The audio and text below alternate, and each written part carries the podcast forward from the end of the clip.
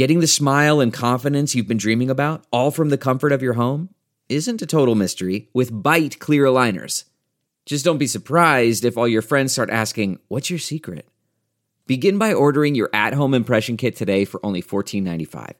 Byte clear aligners are doctor directed and delivered to your door. Treatment costs thousands less than braces, plus, they offer flexible financing, accept eligible insurance, and you can pay with your HSA FSA.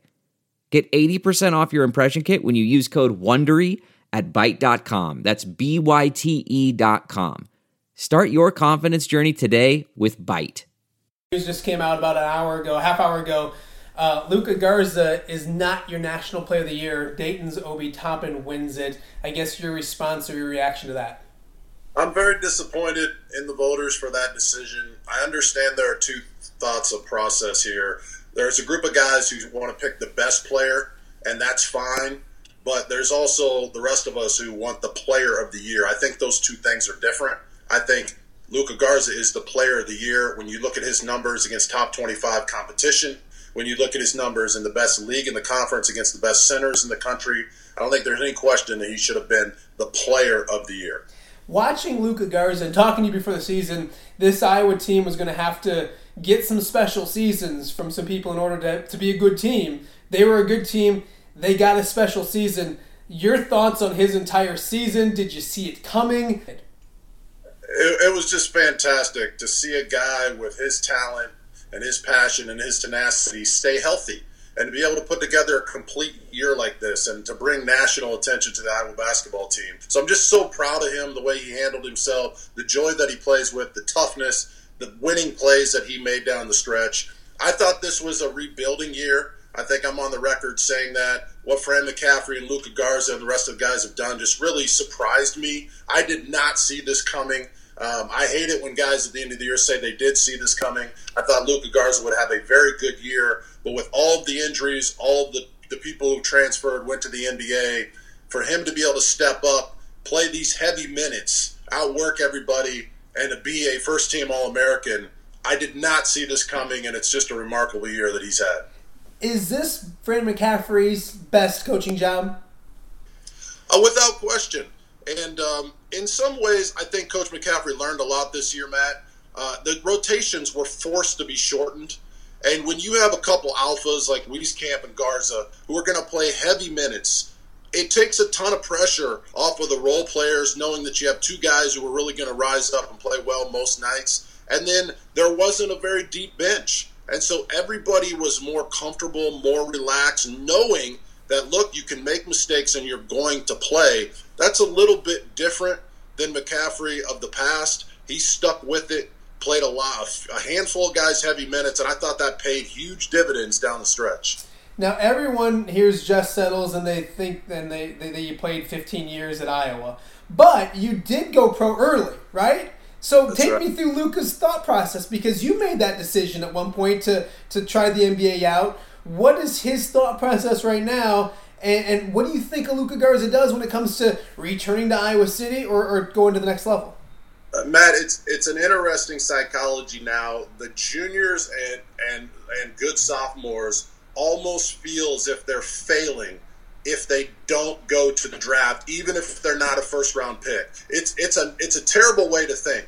But the process now is different than when I, when I was in school. They can go through the process, get all the feedback. You can talk to Jerry West, right? He can tell you exactly what he thinks about your game. You can get all the reports.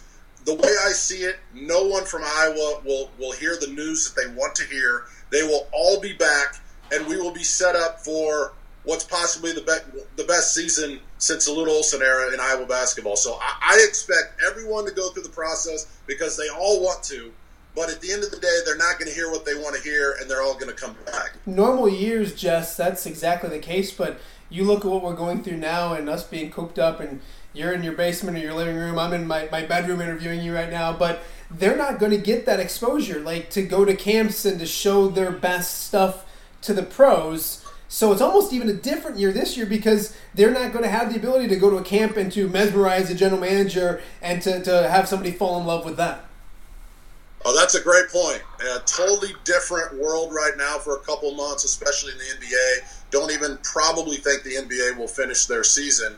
I think a lot of the kids will just be interviewed just like we're talking right now over FaceTime and the camera, get to know the guys a little bit. But from everybody I've talked to and people who I trust, Matt, I see no one, like I said before, that's going to have guaranteed first round money. I think this group needs to really communicate, get together. You got Bohannon coming back. You got some good freshmen. They need to come back and make a run for a Big Ten title and a Final Four. It's a once in a lifetime opportunity to have this type of team come back. I, I think they will do that, and I'm excited for all of them. Some more questions, a few more for you. When you look at this Iowa basketball team, I asked Nicholas Bear the other day to give me the one word that describes this past season's Iowa basketball team. What would that your word be if you had to use one word to describe this year's Iowa basketball team? You know, I, I think of a few words. I think about winners. Um, I think about a team full of passion, but I, I think the number one word for me would be composed. So many teams over the last 10 years wearing the black and gold have faltered down the stretch, have uh, not been able to step up to the free throw line late in these games and make plays, have, have blown defensive assignments. So to me, this team is composed. All five guys, they don't panic. And in the last couple minutes, they've won a lot of games this year that I think they would have lost in the past. Obviously, talking to you about Luka's National Player of the Year, he was your Big Ten Player of the Year, obviously. Who was your Big Ten Coach of the Year?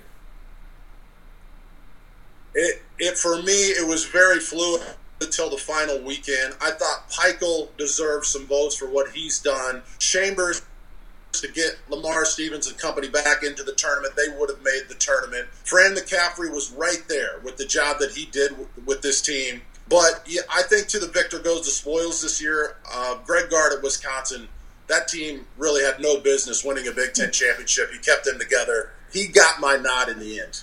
Um, you should be watching NCAA basketball games right now, my friend. I should be doing that. I should be someplace getting ready to cover uh, maybe in Iowa in a Sweet 16 or in Illinois in a Sweet 16. What's this last couple weeks been like for you? With I mean, I know your passion for basketball. With that not being here during March, it's March, my friend. It's it's, it's been surreal. I I was in the studio on Wednesday night for the opening rounds with John Beilein and Tim Miles, the former Michigan and Nebraska coach. I went to bed that night in Chicago thinking we're going to wake up after Hoiberg got sick and after Rudy Gobert with the Utah Jazz got got diagnosed. I thought we're going to wake up this morning, the whole thing's going to be canceled. And, and then it wasn't. Mm-hmm. And so I go over there early. I'm prepping video. I'm, I'm getting ready to cover an entire day with no crowds. Then, right in the middle of our tip off show, they decide to cancel it. A few hours later, they cancel the tournament. Um, it, it's like living in a ghost town. It's I've been home most of the time. There's no basketball to watch.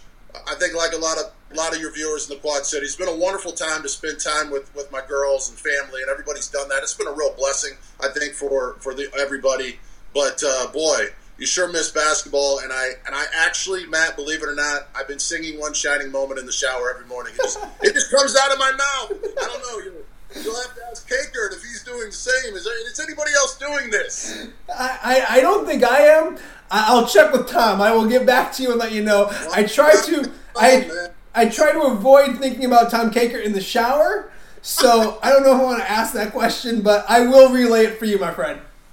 I appre- I appreciate you, man. Look around. You can find cars like these on AutoTrader. New cars, used cars, electric cars, maybe even flying cars. Okay, no flying cars, but as soon as they get invented, they'll be on AutoTrader. Just you wait. AutoTrader.